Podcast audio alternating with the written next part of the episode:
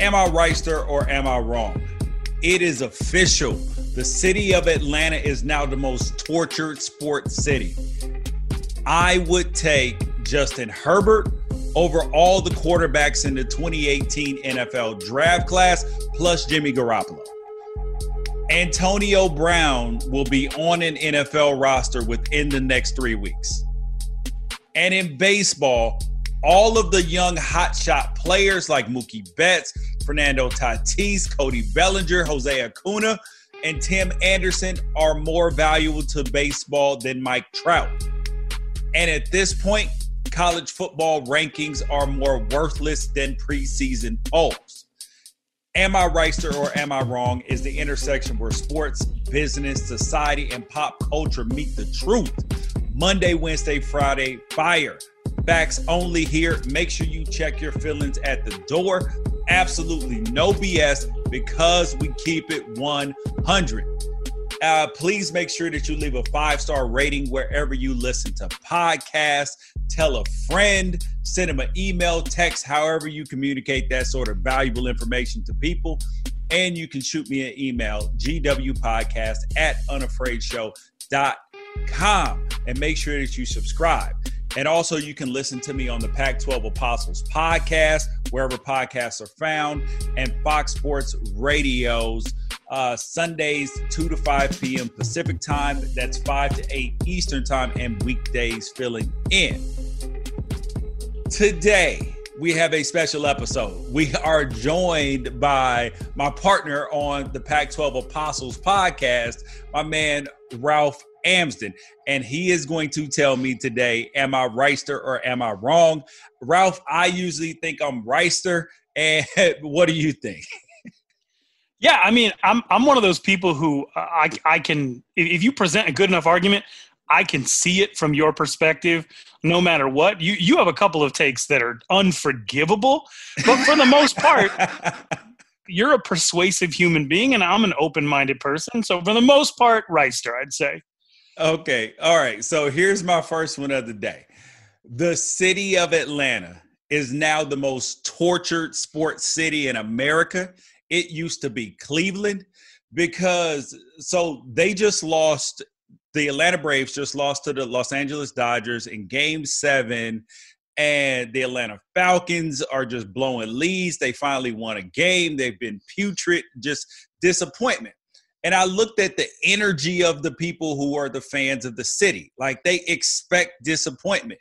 And like their, their energy is just so dejected and they expect a letdown. Like they don't expect anything else but a letdown at this point.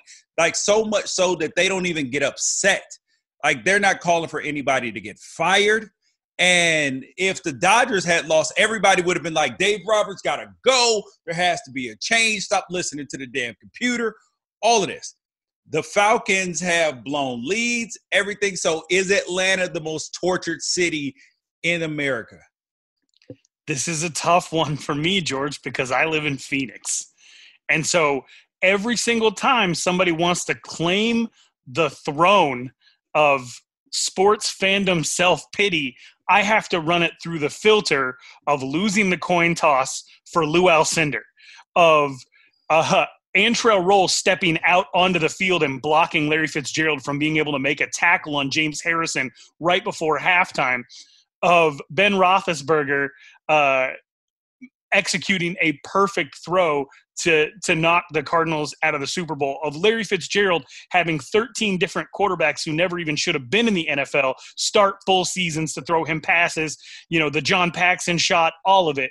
And I have to say that, like, as a tortured Arizona sports fan, I can still look at the city of Atlanta and feel pity because I think I'm like you in that I do not believe it is better to have loved and lost.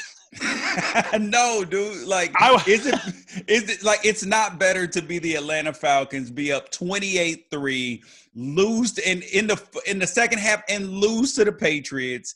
Like, it's not worse to have the Cowboys debacle that it is not worse than anything the Falcons have done to have so many first round picks on an offense, don't even make the playoffs, multiple head coaches being fired It's not better to have to lose a three to one lead and you're like, we're still so young. Um, they had the Dodgers beat. They had our fan base was dejected. We were calling for Dave Roberts' head. I mean, and they had been bad for almost two decades. And then you add in Georgia, the University of Georgia. Dude, every single year, the University of Georgia thinks that it's their year. They're like, oh, this is the year we're going to beat Alabama. This is our year, only to find out that they are the little brother. And I know that Athens is what, like 50 miles away, 50, 70 miles away from Atlanta, but still, it you're that's where their fan base is. They're not Georgia Tech fans, they're Georgia Bulldog fans, and they are the little brother still lose 20 after being 20 up 20 to 7 in the third quarter, toward the end of the third quarter against Alabama in the national championship. Every time they think they're there, they're not. And I think that that's worse than being a Phoenix fan and not being there at all. And I, I, I will give you this because I grew up, you know, watching Braves games with my with my grandparents. You know, the the Jeff Blauser, Chipper Jones, Crime Dog, Chipper Jones, uh, even Terry Pendleton, like all the way back in the day. Uh, Mark Wohlers, like I, that Braves team was fantastic. And what do they have to show for winning the division 15 plus straight times? They have the one title. And so, you know, I think about that from the perspective of being a Diamondbacks fan. Like, okay, so we're even we both got the we both got the one title and probably wasted a lot more talent because the Diamondbacks had Curt Schilling and Randy Johnson on the staff at the exact same time, only got one championship out of it. So then I looked to basketball, and obviously Michael Jordan kept Dominique Wilkins from ever really accomplishing anything of note in the Eastern Conference. And, you know, Michael Jordan kind of did that to the, the Phoenix Suns as well in 92 93. So uh, I, I, look at that as even. Then we look at the fact that Luka's just out there taking the NBA over. Uh, both the Suns and the Hawks passed on the ability to have Luka on their team. Um, so, so that you know that's pretty rough. Uh, you look at the football teams, and the Falcons have been good and they've made it far. But I think about the fact that the Arizona Cardinals, in the year that they made the, their Super Bowl run, who did they knock out of the playoffs? That was a much better team than them, Atlanta. Yep. And so and so i'm like okay so i could i could see us being kind of even there. So then really what does it come down to? And for me it's the pain. Because several several seasons i'll go in knowing that the cardinals or the suns or the diamondbacks are going to be completely out of contention. Um, it seems like there's always that hope there uh, in atlanta that just gets stomped out. And i'm not sure being a tortured sports fan myself, I'm not sure I could handle getting close.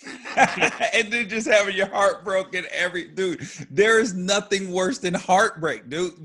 I mean, whether it's a relationship and it doesn't work out well, and you thought that this was the one, that's what the Falcons are. Every year they're like, this is the one. This is the one I'm gonna marry. This is the one that's gonna turned out to be my hopes and dreams. And then it turned turns out that they got a, a another family in a different state. Turns out that they're you know that that they actually don't have money. That they're been uh, that they're a grifter. They end up on Dateline. That's who they date. I've been I've been in Atlanta recently, just listening to people on the street still being mad about taking Marvin Williams over Chris Paul who played just a couple hundred miles down the road at Wake Forest. So, like, eh, you know, they've got a lot to complain about out there, that's for sure. Yep, but they are the most tortured sports franchise city. All right, Ralph, am I right, sir, or am I wrong? I would take Justin Herbert, quarterback, rookie quarterback for the San Diego Chargers, over all of the quarterbacks that were drafted in the 2018 and the 2019 draft, plus Jimmy Garoppolo. That includes Baker Mayfield, who he's way better than. That includes Josh Allen, who's playing well now uh, in his third year. Sam Darnold, Josh Rosen, uh, Haskins in Washington, Daniel Jones, Kyler Murray, and Lamar Jackson. Yes, even Lamar Jackson, who is honestly who's been an MVP. So you're so you're telling me probably George, you're absolutely crazy. You're nuts, but I'm not. Lamar Jackson, dynamic with his legs, an asset to his team.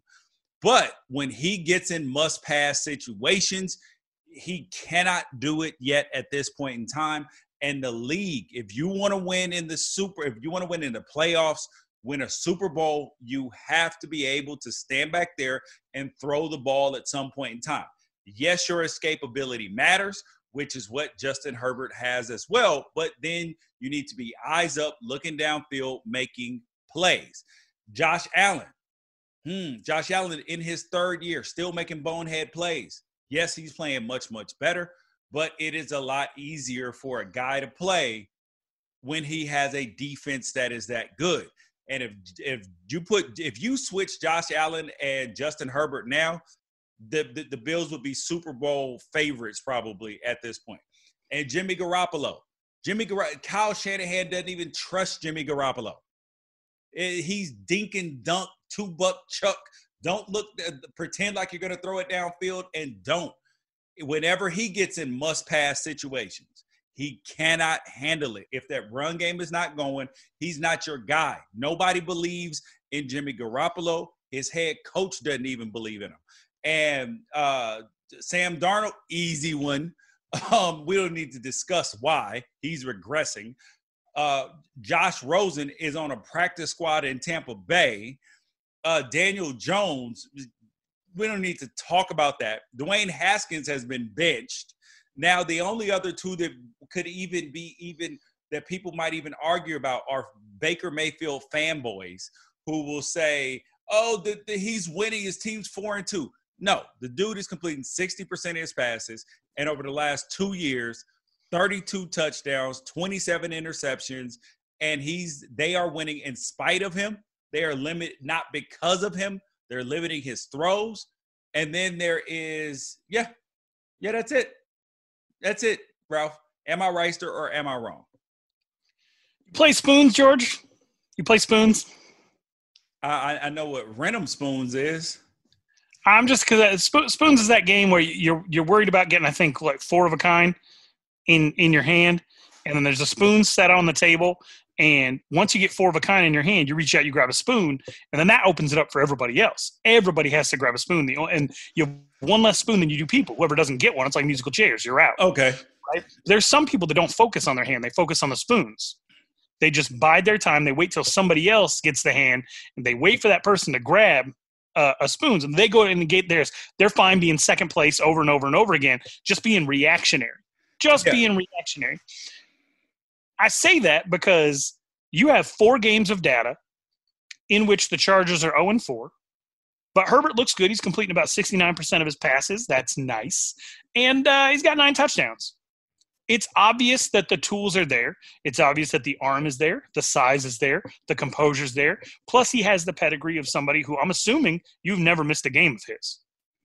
No, I've seen every single snap that he's played.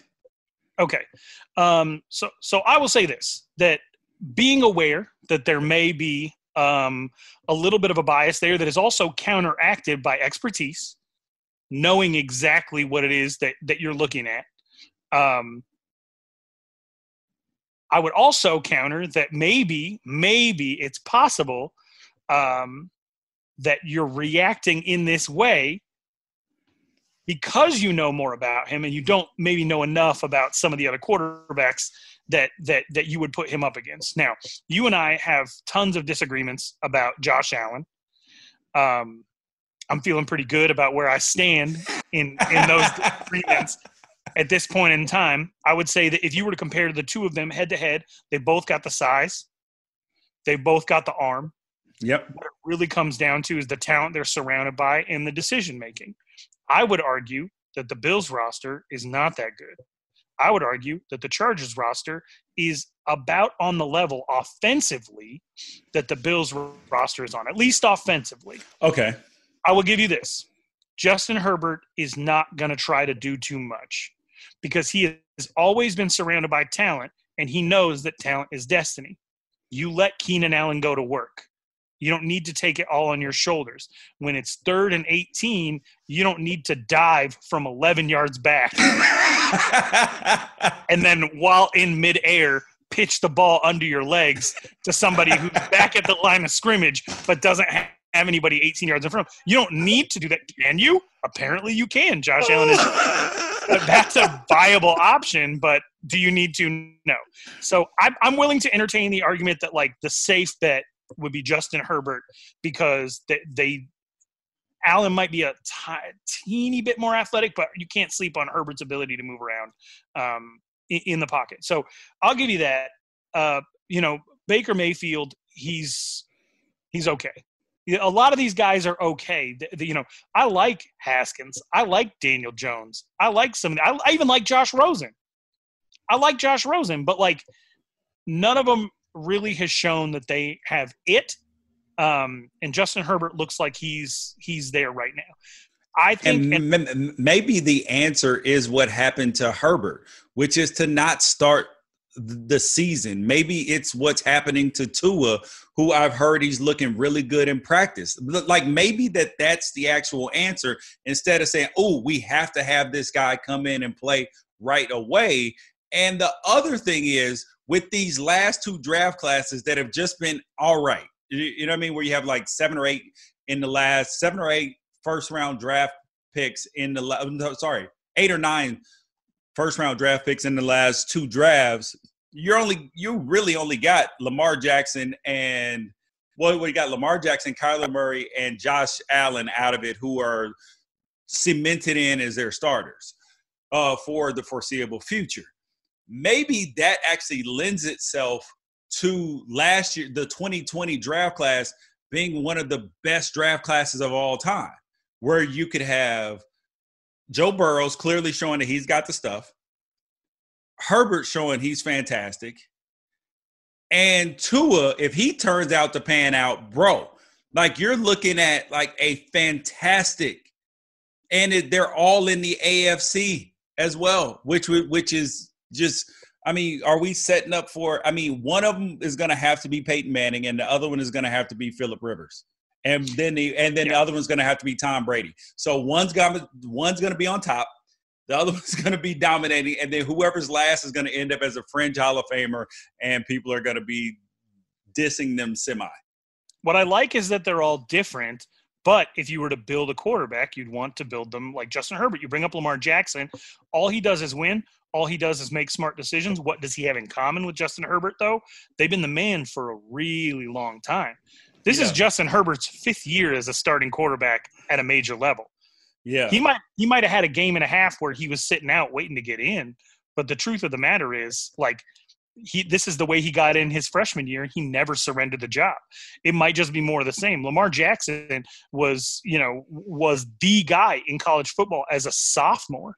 Yeah. Right? Like and so uh, uh, you're not going to rattle either one of these guys. They, their games might not be completely similar, and I love that.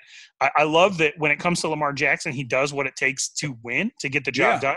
At the end of the day, you still have to be able to throw the ball, and so that leaves us with a guy like Kyler Murray, who does not have any of the things that you would want. He's five foot nine. His release point is uh, that of a four foot one person. He throws the ball like he's he's throwing a baseball. Um, he is uh, in order for him to be effective he has to run just like lamar jackson. He has to create opportunities for himself by getting out there and and getting on the run. Now what have we seen from him so far? Electricity. Just electricity but I don't want people to get too excited about what Kyler Murray's doing because if you look at him 21 games into his career, and we're recording this before they play when he goes back home to play in front of the Texas fans that he never lost in front of in high school. This kid was undefeated in high school, right? Yeah. He's always, always met the challenge on the big stage. Um, but, and every stage is big for him because he's small. He's my, my size. uh, but he, you know this we're recording this before he goes out to, to play in that game but if you just look at his career through 21 starts it's not that different than mitch trubisky at all. He has oh. two less touchdown passes two less wins uh i think more turnovers more turnovers than mitch trubisky had at this point 21 games in. The difference is he could scoot. I mean he can go and he's got See, about five a, or six more rushing that's touchdowns. That's a perception. See, per, perception can do it, and his team actually looks to be trending in the right direction, and I think that that helps it as well. Well, next thing up, I said Antonio Brown will be on an NFL roster within the next three weeks. The man has served his time. He uh, got suspended for eight games, whether he was on a roster or not. So nobody. So even if he were signed, he still couldn't play. And now in two weeks, he'll be eligible to practice and to play. He should be able to play. People are going to be a little bit upset about it but I, I keep looking at this. I'm like, at what point in time do we just allow people to return back to society? Like, at what point in time can you return back to work? Because if you do the time for your whatever your punishment was, regardless of whether people think it was fair, unjust, whatever it is, you've you've paid your penance. Now you should be able to do it. Just like uh, somebody who goes to prison if you go to prison and you come out, you should, and you have served your sentence, you're off parole, all of this stuff, you should be allowed to vote because you have served your punishment. You should be allowed to get a job without people discriminating against you. You should be allowed to be gainfully employed because at the point in time where we force people to stop being gainfully employed, what do they do? They go back to where they were. If they were a criminal, they go back to crime. They like the fact that we in America are supposed to be a second chance type of country. God is a second chance kind of God. No, no, matter what your religion is, sec- second chances are like a fundamental part of pretty much every single religion. So the the the fact that we don't believe that people can be rehabbed and we want to boycott them forever is stupid. Once you have served your your, your penalty, you should be allowed to play and we can't just keep punishing people forever. But otherwise, they, like there's no stop sign.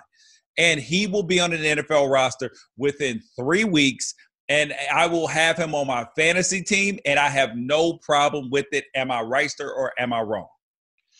You're Reister if if that speech that you just gave is directed to Antonio Brown and not to society as a whole because the only person that keeps refusing to give Antonio Brown another chance has been Antonio Brown.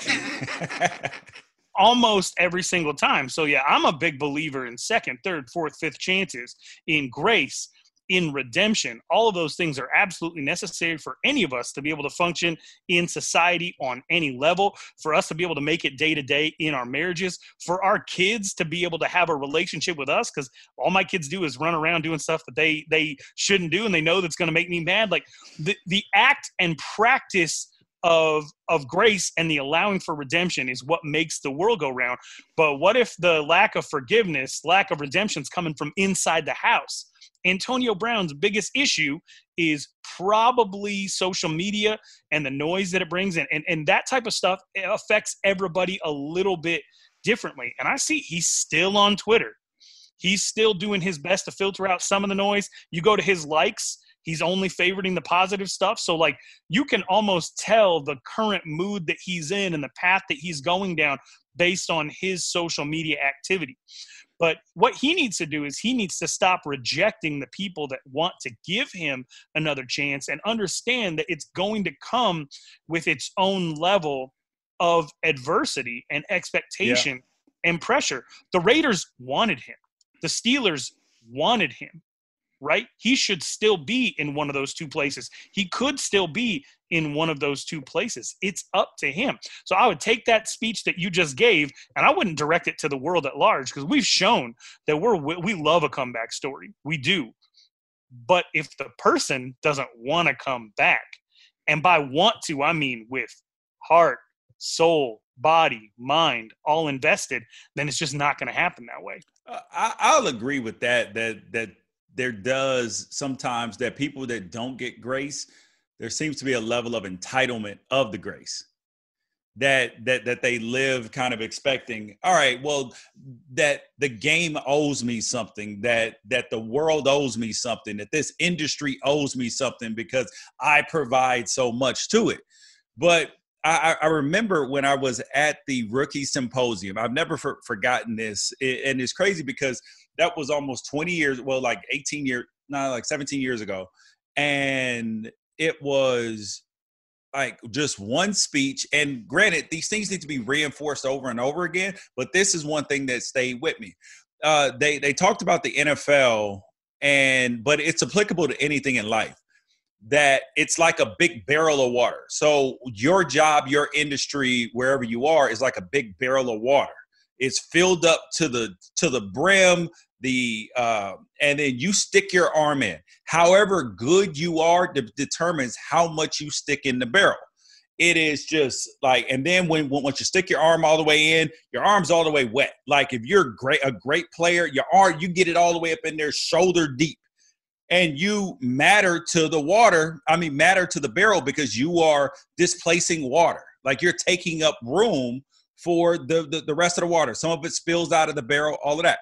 But the second you take your arm out of the water, the hole closes up like you were never there. And if you don't realize that, if Antonio Brown doesn't realize that, as quick as he's back in the league, he'll be back out of the league.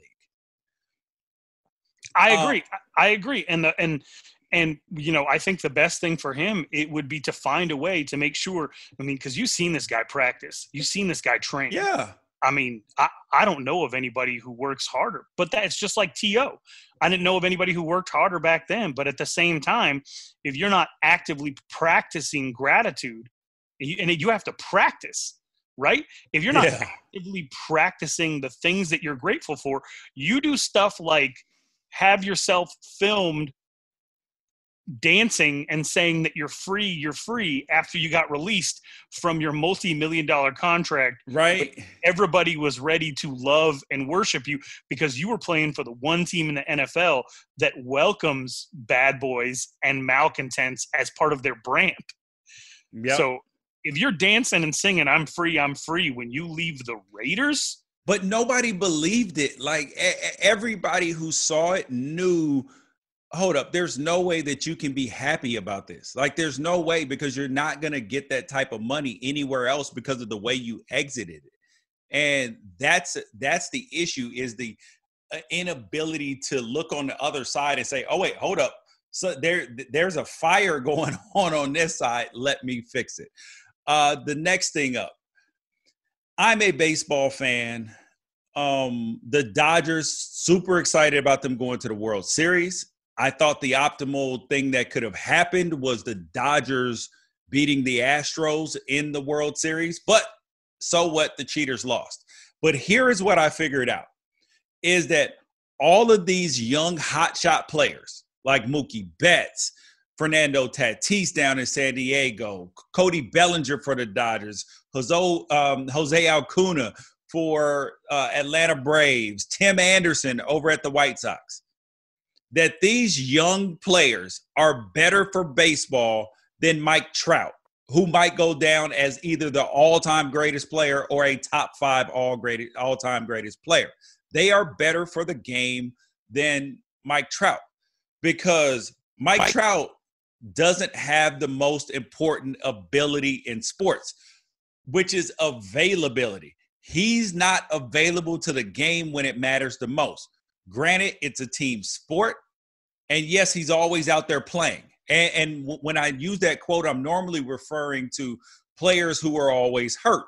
Like you might see a, a Carson Wentz, who is not always available to his team when his team needs him the most.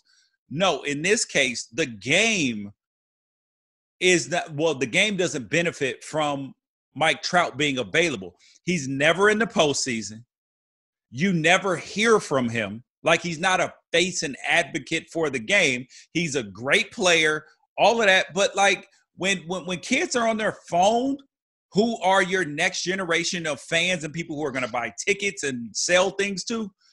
They're looking at their phones. They're not looking at Mike Trout highlights. I mean, dude, it it is like watching Tim Duncan play basketball. And I'm a huge Tim Duncan fan, but Tim Duncan has more flash and personality than Mike Trout, which is a problem where Mookie Betts, he shows out and people care about what you do in the playoffs. Fernando Tatis, when when when when he hit the home run and his rookie manager was like, "Oh, you need to stop hitting home runs." No, they need to stop throwing cookies across the plate. It doesn't matter how much we're we're up. Uh, Cody Bellinger, Uh, they're out there wearing wearing their chains. They they got they, they're pimping home runs, bat flipping. Jose Alcuna, like th- these dudes are, and Tim Anderson out there showing out all the time. This is what fans want to see. Uh, Jose Bautista, when he was up in Toronto, that bat flip. You remember more plays that Jose Bautista has done than Mike Trout. And that is a problem for baseball that the stars, like the stars are made in the postseason. People are not going to remember Mike Trout. They're going to remember his name and people saying, oh, he's the greatest thing ever. But you're like, but I never see him. The Angels never win. Like, where, wh- when is it happening in the playoffs? It's not, and that's the biggest problem. I, you've never been more Reister in your life.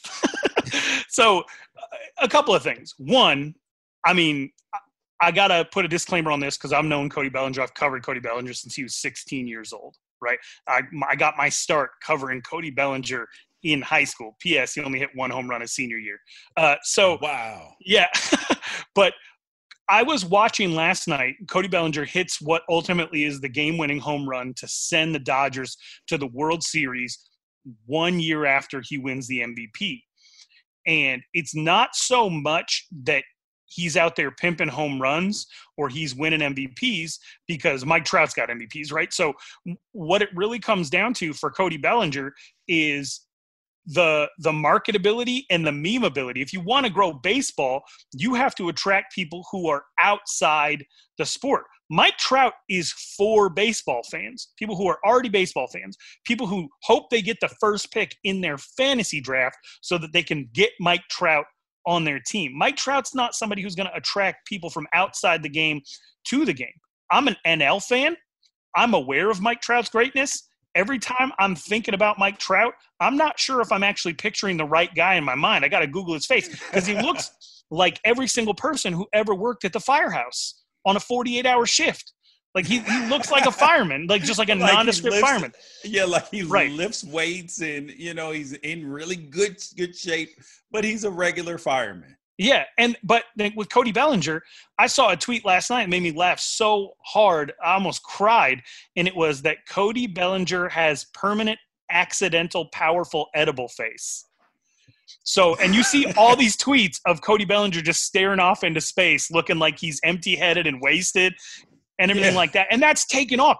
Like people who don't know anything about baseball are tweeting Cody Bellinger memes. People who don't know anything about baseball are looking at Fernando Tatis and saying like, "Oh, like that guy's swag that speaks to me." Those people are good for bringing people into the game and once people are in the game they can enjoy what mike trout has to offer it's like my my, my local gym right like they the whole idea is like i, I want to go there to get in shape and ultimately at the end of the day they want to upsell me to that premium membership so i can use the sauna in the back but the sauna is not for me right now yeah right? it has nothing to do with what i'm doing right now. And here's here's how I want to prove that you you are you are more right than you could possibly imagine. I'm going to read you two names. You tell me if you know who they are. Ready? Walter Ray Williams Jr. Uh, that the name sounds familiar. I don't remember exactly where. Like the like the name sounds familiar. 47 Professional Bowling Association tour titles, number one all time.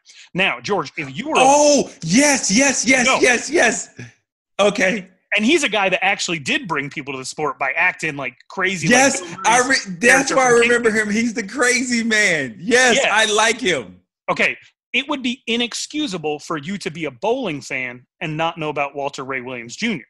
Yeah, but as somebody who is not necessarily invested in the uh, Professional Bowlers Association, that's not going to be something that that registers with you. Uh, what about Don Gay? Have you ever heard the name Don Gay? No. Okay, Don Gay holds the all-time professional uh, rodeo association record for bull riding titles with eight.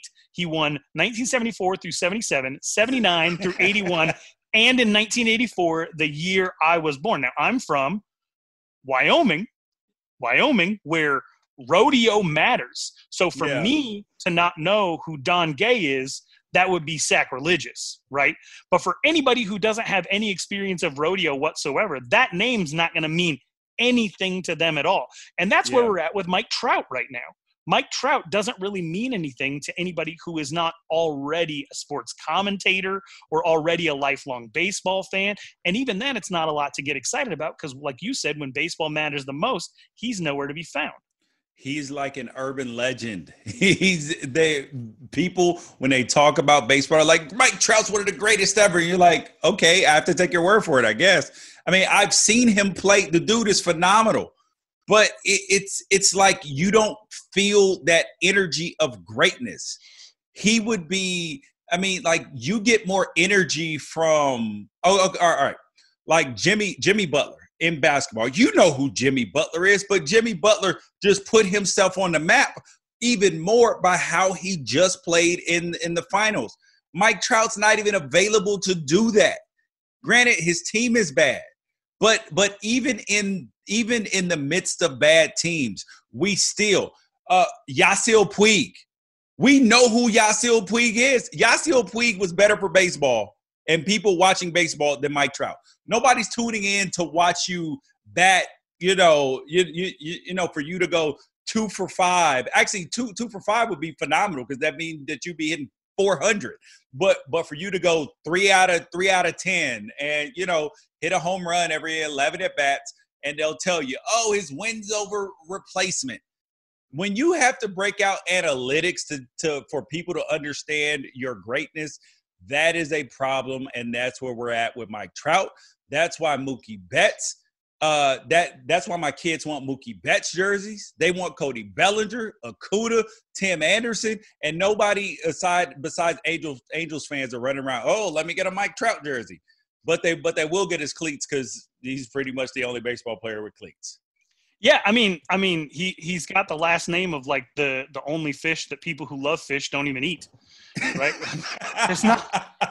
And advertisers should be exploiting stuff like that. Kawhi Leonard is boring, and they made an entire uh, empire of advertising about him being boring. Exactly, exactly. I don't understand why, you know, why Mike Trout doesn't have that. And I think it's ultimately because he spends his days making a highlight uh, catch to rob somebody of a home run so that the game doesn't end 10 to 5 his loss. Yeah. That's a good point. Uh, the last thing up and the parting shot is at this point, college football rankings are more worthless than preseason polls.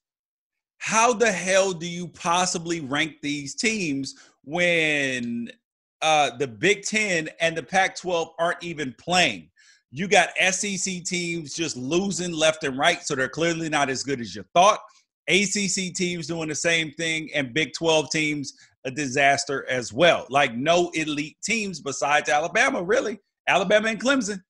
And but like you, so you're trying to rank Coastal Carolina, BYU, Cincinnati. Like, how are you supposed to rank these teams? And, and the, I've long said that preseason polls are absolutely worthless because you haven't seen these teams play, and it ultimately impacts the college football playoff because teams look better uh, when, when when they're playing poor non-conference games, they end up four and zero, oh, and then all like, oh, it's a number ten team versus the number six team. It's a powerhouse matchup. Yeah, yeah. Well, that's what the the old system, well, last year's system and previous created. But this year, with all the teams not playing, my top ten right now is Clemson, Alabama, Georgia, Cincinnati at five, BYU at six, Oklahoma State at seven, Ohio State at eight, Oregon at nine, Penn State at 10. The only reason that Ohio State, Oregon, and Penn State are at eight, nine, and 10 is because they haven't played. I have nothing to see them. And I'm a person who does not rank on potential, I rank on what you have done and the people who are behind them haven't done anything that even probably even warrants a ranking right now. So we need more information. So like that's why Coastal Carolina, Louisiana has been ranked. Everybody from Appalachian State didn't want to be ranked. Uh, UCF lost. Memphis, all of these teams didn't want to be ranked either. So at this point in time, Ralph, the college football rankings are more worthless than the preseason polls. Am I right, sir, or am I wrong? You might be half wrong on this one. What? And, uh, You might be. You might be half wrong on this one because what's the most useless of all the polls? The coaches poll. Absolutely. Why? The Amway coaches, because the coaches, there is zero possibility that they can watch all of the games. It's not possible because they're coaching. Right. But this year, 40% of the Power Five ain't doing nothing but being able to watch college football. So you might actually have a little bit of accuracy and meaning within the coaches poll that you haven't had in years past, at least up through the first part of the season. I, I, actually am keeping an eye on the coaches poll this year just to see how it might shake out a little bit differently from the years when it was obviously handled by a grad assistant and rubber stamped by whatever coach uh, is in charge. Um, and it, the, the the best thing ever is it being called the Amway coaches poll because it's people in your in your downline that are doing the work for you. Uh, no, no offense to anybody in in Amway. I just I, I feel it's an appropriate uh, pyramid. You know, yeah, a little bit. What I'm saying. Uh, it's all about getting to the top, right? And I mean, so right now you said that you have those three teams. What was it? Seven, eight, nine, or eight, nine, ten? Eight, nine, ten. Okay, so they got Ohio State, uh, who hasn't played a game yet, at five, ahead of Oklahoma State, ahead of Florida, who they have at eight. They got Penn State at seven, who hasn't played a game yet, and then they got your Oregon Ducks all the way down at number fifteen, uh, right below Wisconsin, who also has yet to play a How, game. How though? How? Right, and so uh, what what's interesting to me about having Oregon at 15 is is there is it possible that some coaches are leaving the teams that haven't played yet completely off their ballot? Because if you have a situation where coaches are leaving teams that haven't played yet completely off their ballot then a team that's 15 isn't really 15 it's exactly. higher and bounced by stuff that's being left off. So so basically when i look at the coaches poll i just subtract all of the teams that haven't played yet from it to get an idea yeah of what I should be looking at because there's no reason why BYU should be four spots ahead of Oregon. Correct. BYU looks good, but they shouldn't be ahead of Oregon regardless. BYU could be 11 and 0 before Oregon starts, and it, I'd still be saying the same thing. So, you know, there, there's elements of the coaches poll that are much more interesting than they are in years past. And at the same time, the whole thing just feels completely useless because we have teams that have yet to enter the conversation. It's like it's like the conversations that you would have with your friends about whether or not someone could spend the night before you go ask your parents. Yeah. yeah. yeah. Yeah. Like all those plans that you make for your sleepover to play video games, to eat ice cream, all those plans, none of it matters until you bring your friend in with you. So there's that extra pressure. And you'd be like, uh, Timmy's parents want to know if we. Um, they said that it would be okay if we spend the night here. Can we? That's exactly how it gets asked. And my and my nephew, who's 14, he still comes up. Hey, hey, uh, uncle, uncle. Um, uh, is it is it okay if I spend the night? Like, yeah, man, come on. like, he already knows the answer is well, he knows the answer is gonna be, be yes, but you're referring to those times where you're like, eh, I don't know about yeah. this, where you know it's kind of sketchy. But you should, um, you know, you should ask first and make the plans later because the plans are useless unless you get that. And so, like, these polls are useless unless we get all of the data. And like, until Oregon plays a game, having them ranked four spots below BYU, having them ranked five spots behind uh, Cincinnati, none of that makes sense to me. I 100% agree with you. Uh, am I right, or am I wrong? The intersection where sports, business, society, and pop culture meet the truth. Day, well, Monday, Wednesday, Friday, fire, facts only. Check your feelings at the door. No BS allowed because I keep it 100. And I want to thank Ralph Amsden for joining your boy today. I appreciate it. Peace out. Catch you guys next episode.